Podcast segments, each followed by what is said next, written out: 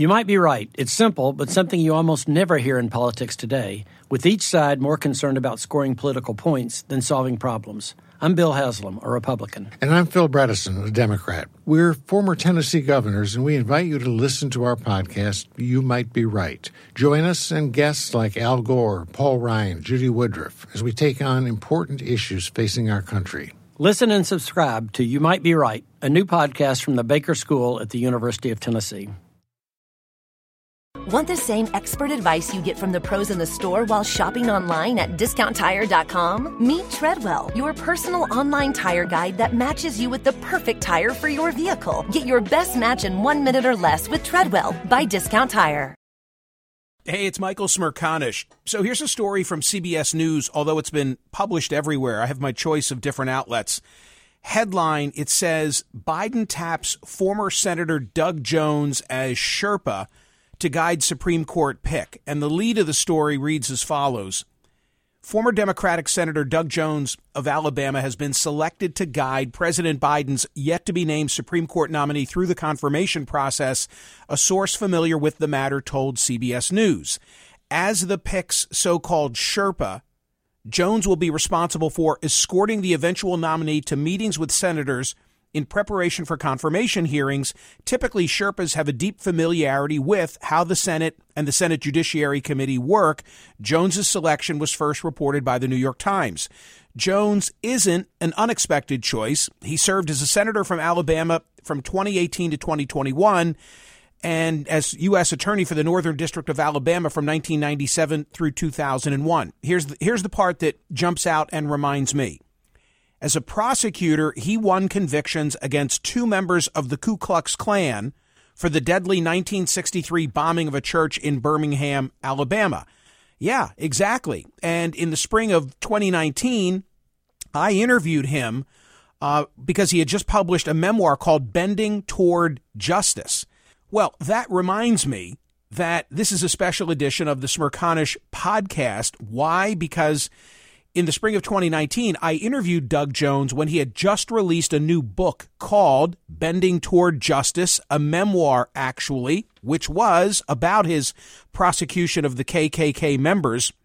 And that author interview is just one of many, over sixty actually, uploaded so far, interviews that you hear on my other podcast called Book Club with Michael Smerconish. I'd love you to check it out. Three times a week, I post conversations with writers of books that I've read all the way from when I first started in radio thirty years ago. I'm sitting on this incredible, this treasure trove of recorded uh, interviews right up until the latest releases today. For example, Nelson DeMille, John McCain, Kitty Kelly, John Dorenbos, Harry Reid, Joe Namath, Hillary Clinton, Stevie Van Zandt, Phil Knight. What a carpool that would make, just to name a few of my book club author interviews. So check it out. It's called Book Club with Michael Smerconish, the podcast. You can find it right here on this platform. So subscribe and listen right after you hear this interview from March of twenty nineteen. Again, Alabama Senator Doug Jones on his book, Bending Toward Justice, the Birmingham Church Bombing that Changed the Course of Civil Rights. Thanks. Enjoy. Hi, it's Michael Smerconish. Welcome to Book Club with Michael Smerconish, a collection of Michael's favorite interviews with authors from the last thirty years through today, on the air, on radio. What sets my book club apart is that I actually read the books. Book Club is now in session. Doug Jones is a United States Senator from the great state of Alabama. You probably think of him as the man who defeated Roy Moore in that highly contested election that drew national interest. Before then, however, he was a United States attorney, and today is the author of Bending Toward Justice, the Birmingham Church Bombing that Changed the Course of the Civil Rights Movement. The subject is the nineteen sixty-three bombing of the sixteenth street Baptist Church. Four African-American girls were slain. One was seriously injured by a bomb placed by members of the K K K. Doug Jones successfully prosecuted two of those bombers. Senator, thanks so much for being here. Michael, thanks so much for having me. I appreciate it. I read the book. I was captivated by it. I think everyone will be, but particularly lawyers. And speaking of which, you got some good advice from Justice William O. Douglas. What was it? I did. I wanted to be a trial lawyer. Justice Douglas came to the University of Alabama in nineteen seventy-four when I was in college. I had the privilege of spending the day with him. And I asked him, what advice would you give for, for a young lawyer that wants to be a trial lawyer? He said, go watch good trial lawyers. Go to courtrooms, watch them. Don't mimic them, but watch a good good trial lawyer apply his trade, and you will learn so much outside of the classroom. And that's exactly what I did. I had a mentor uh, in similar respect on the civil side, the uh, late, great James E. Beasley. Yours was William Baxley, and you actually mm-hmm. watched him in nineteen seventy-seven. Absolutely. I, that was the first of these church bombing cases. Baxley was then Attorney General uh, for the state and prosecuted a guy named Cham- uh, Robert Chambliss, known as Dynamite Bob. And I had remembered what Justice Douglas said. And so as I was in law school in Birmingham, uh, I cut classes and went and watched, sat in the balcony and watched one of the most amazing trials and witnesses. But his Bill's closing argument was absolutely incredible. And it's st- still with me today. You were nine years old when the bombing itself occurred. I assume you, you don't have recollection uh, as a boy of when it occurred, but having read the book, Senator, this case has been a backdrop for your entire life. Oh, I don't think there's any question about it. I, I don't have that particular recollection as a nine-year-old. Uh, but, you know, as we as you're growing up and, and things change in your life and schools are desegregated and you start working and you start living in a different way than the protected life I had as a young child. Uh, and then when the Baxley case came up, that's when it really we learned so much because – you know, candidly, I think Birmingham and the South really tried to push a lot of this, you know, sweep this backwards, put it out of everybody's memories for so, so long. And then the Baxley case just brought it home, and we've been working at it ever since. When you watched Baxley prosecute uh, Dynamite Bob Chambliss, could you have ever imagined as a law student that you'd go back into that courthouse and that you would prosecute two more of these guys? Not in my wildest imagination, Michael. I mean, you know, you, you, you're there to learn and you're there, you're fascinated. You want to take everything that you're with, that, that's with you, and that case does stay with you. Uh, but when I learned as I was about to become the United States Attorney that this case had been reopened, uh, I knew that there was something more. There was something that's, that was looking because this was going to be my case. This was going to be the case that we finally brought some either some closure one way or another. We didn't know at the time whether we could get even indictment, much less convictions. But I knew it was the last chance. It was the last opportunity to right this wrong and to maybe to seek justice for the families uh, and for the city of Birmingham and for the state of Alabama. You prosecuted Tommy Blanton thirty-seven years, almost thirty-eight years after the, the bombing itself. Then finally you got Bobby Frank Cherry. Which was the more difficult conviction to win? You know, it's hard to say. I think I think the Blanton case was a little bit more difficult uh, in the sense that it was much more circumstantial until we were able to get uh, some tape recordings in. There was an informant named Mitch Burns who made a number of tape recordings that helped put the pieces of the puzzle together. And then at the last minute, we found an undercover tape, not an undercover tape. It was a it was a bug that had been placed in the Blanton, um, a wall underneath the kitchen sink in the Blanton household. And therein, in that, in that tape, he admits being part of the group on three occasions on that tape. In his own voice, admits part of the being part of the group that made the bomb, planned the bomb, set the bomb. And that was extraordinary. And he was also talking to his wife, who was his then girlfriend at the time of the bombing, and she was his alibi. And it destroyed her alibi when she said she had lied to the F B I. That's what put it over the top for us uh, with Blanton. With Cherry, it was a lot different. He had made admissions over the years. We had family members or ex-family members that came in and testified, and it was his own mouth that got him in trouble bragging about this over the years.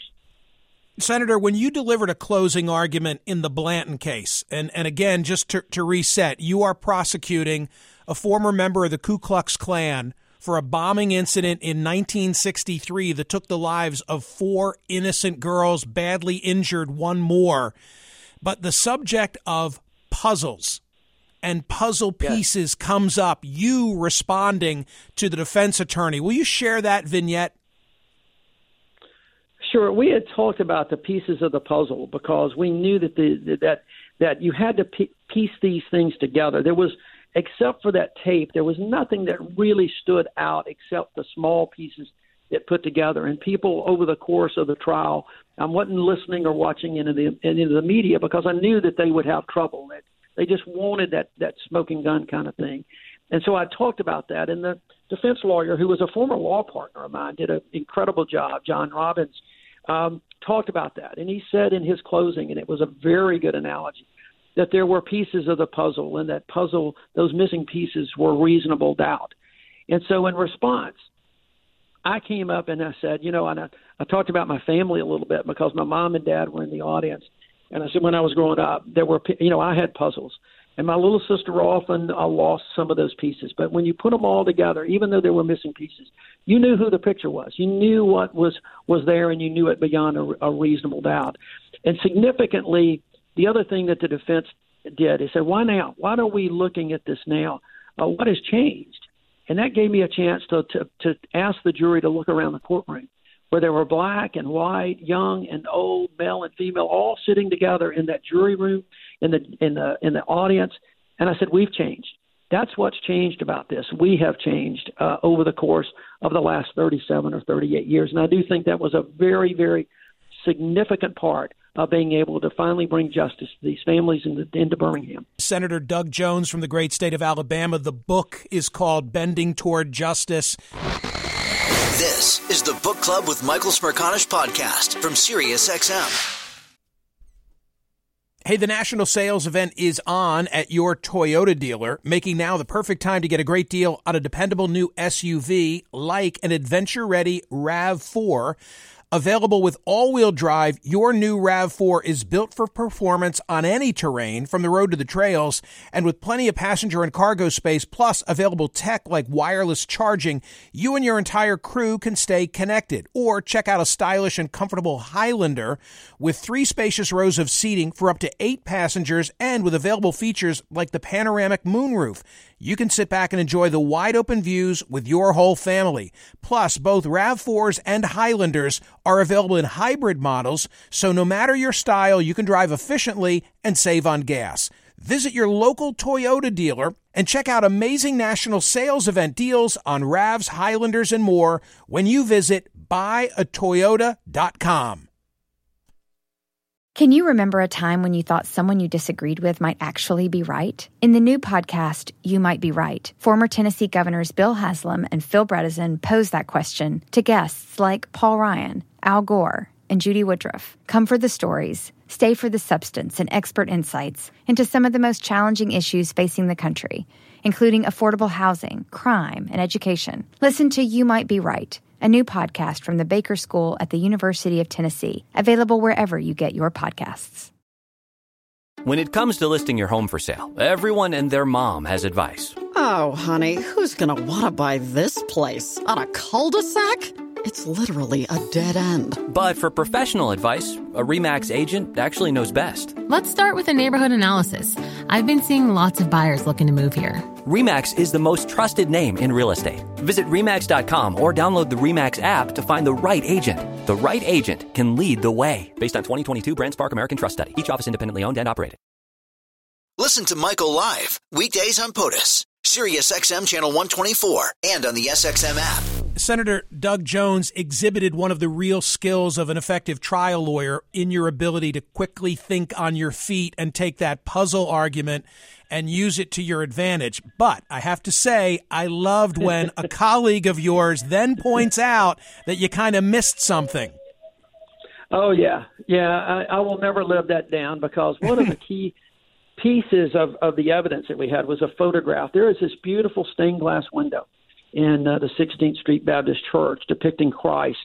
Um, and on that Sunday morning, the most significant damage uh, was the face of Jesus. And that had incredible meaning for that community, for that church community, for people of faith in general. And those photographs are still displayed, and we used it. And so we're leaving, uh, going to lunch, and I'm feeling pretty good because I've had all these people pat me on the back, telling me what a great job I did. I actually started believing it uh, for a little bit. And then my buddy Jeff Wallace, who was one of the prosecutors along with Robert Posey, said, Doug, well, you know, that was a, a really great argument, but I, I, I was disappointed you just didn't really hit the home run. I said, what are you talking about? He said, well, your puzzle response was great, but I was hoping that you would throw up that picture of the stained glass window and say, Tommy Blanton blew out the most important piece of this puzzle, uh, of this stained glass window, but everybody knows who that who that is. And I just literally, Michael, fell to my knees in the park. Right. And just said, oh, my God, how how did I miss the greating, greatest closing argument in, in, in legal history? Uh, hey, speaking of the photos, the, the photos in the book are stunning. And when I looked at them, I said to myself, it's amazing there weren't more victims from the sixteenth Street bombing. No question. No question. There were there were lucky there were more there were not more people in that ladies' lounge. Uh, and, you know, there was one survivor, Sarah, who was the sister of Addie Mae uh, Collins. Um, if people had been on the sidewalk, literally outside that window and those steps, Uh, there would have been more uh, damage there. It was a powerful blast, and there was. We were very fortunate. There were not more people um, that were either killed or very seriously injured. Fortunately, the rest of the injuries were some, you know, they weren't were not very serious at all. Now, I won't say superficial, but they certainly weren't serious. Senator, I'm not giving away the whole book for free, but I, I, I want to ask about the F B I, because there's a there's a, a thread that runs through the entire book where I found myself saying, man, how how on board was the F B I really to wrap this up? Hoover closed it after four years. You're convinced he really did want to get to the bottom of it. Is that fair? Yeah, I think that that's fair. And certainly the F B I agents that were on the ground, what we call the boots on the ground, they did an amazing job. And without them, we couldn't have made our case. And I am absolutely convinced that, that Hoover wanted to get this done, not because he was a friend of the movement by any stretch, but he was a bureau guy. And there were teletypes and things we've seen where he constantly was saying that the, the reputation of the bureau is at stake. Um, I criticized Hoover for closing the case his himself and not talking to the uh, prosecutors, the, the U S Attorney's Office. But the fact of the matter is he was correct to do it. I don't think they could have ever gotten a conviction in Birmingham, Alabama, on the strength of the evidence that they had at the time. And it and there is no statute of limitations uh, in state court for murder, which gave us a chance to move this case from federal court over to state court and to try these guys for murder rather than a civil rights violation. But then you send your investigator, uh, Bob Eddy, out to, to try and, and learn what the F B I had in its files. And the, the the words my wife and I used with our kids is, you know, don't make me play ask the magic question, just tell me. Yeah. And they made him well, play ask was, the magic question. Yeah, that was back in the seventies, Michael. That was not me. By the time I got there, I was... Oh, that was know, Baxley's was guy. Pres- that, yeah, it was Baxley's guy. And Bob helped okay. us was amazing. But back in the seventies, that's exactly the attitude that they... said, you ask us and we'll try to give you the information. And I don't, I, you know, I, I think it's easy to criticize them. But in those days, you got to remember, uh, they didn't know Bill Baxley. He was a young uh, attorney general. But George Wallace was still the governor of Alabama at the time. And so I think that there was a reluctance to turn that over to the state of Alabama. I think there was also a, a reluctance to turn over informant information. And fortunately, I was a presidentially appointed United States attorney. I had the opportunity to say, no, this is the way we're going to do it, and this is what I want to see. And they had, I had incredible support in my uh, in my cases, absolutely phenomenal support all the way from Janet Reno, the Attorney General, to Bill Pryor, the Alabama Attorney General, uh, and Louis Freeh, the F B I Director. One final question. By the way, our guest is Senator Doug Jones from the great state of Alabama. The book is called Bending Toward Justice. There's a link in my Twitter feed to everything you need to know about the book. You go and visit on multiple occasions with one of the K K K members that you put away for this bombing because you want him to, to come clean and tell the full story. Here's my final question. What What is the one thing you'd most like to know from Blanton? I'd like to know the details of who, what, where, and when. We we can put the pieces of the puzzle to conv- together to convince these people beyond a reasonable doubt, to convince a jury that these guys were guilty beyond a reasonable doubt. But it's the de- those details. And significantly with that is I want to hear someone apologize, to say, we're, I'm sorry, that, that there is so much that I think that we need to do with reconciliation and redemption, that only that acceptance of responsibility uh, and, and, and an apology can can accomplish. I can't do that. I can just bring them to justice. But the true reconciliations come from those that were involved. And I don't know if we'll ever see that. Uh, Cherry died in prison. My guess is so will Blanton. Hey, Godspeed to uh, the folks of the great state of Alabama today dealing with the aftermath of that storm. Thank you, Michael. It's a it's a tough time. We've had some real tragedies with tornadoes over the over the years. Uh, this one is very serious. I'm going to try to get back down there. We were traveling yesterday when all this happened, and I'm going to try to get back down there uh, this week. Uh, but we got some amazing first responders, and I know they're taking care of that community. The book's a winner. I learned things. Thank you. Thank you, Michael. Hear more of Michael Smerconish on Sirius X M's POTUS Channel one twenty-four. Live weekdays from nine a.m. to noon East, or anytime on the Sirius X M app. Connect with Michael on Facebook, Twitter, YouTube, and at Smerconish dot com. Book Club with Michael Smerconish. New episodes drop Mondays, Wednesdays, and Fridays. Can you remember a time when you thought someone you disagreed with might actually be right? In the new podcast, You Might Be Right, former Tennessee governors Bill Haslam and Phil Bredesen pose that question to guests like Paul Ryan, Al Gore, and Judy Woodruff. Come for the stories, stay for the substance and expert insights into some of the most challenging issues facing the country, including affordable housing, crime, and education. Listen to You Might Be Right, a new podcast from the Baker School at the University of Tennessee, available wherever you get your podcasts.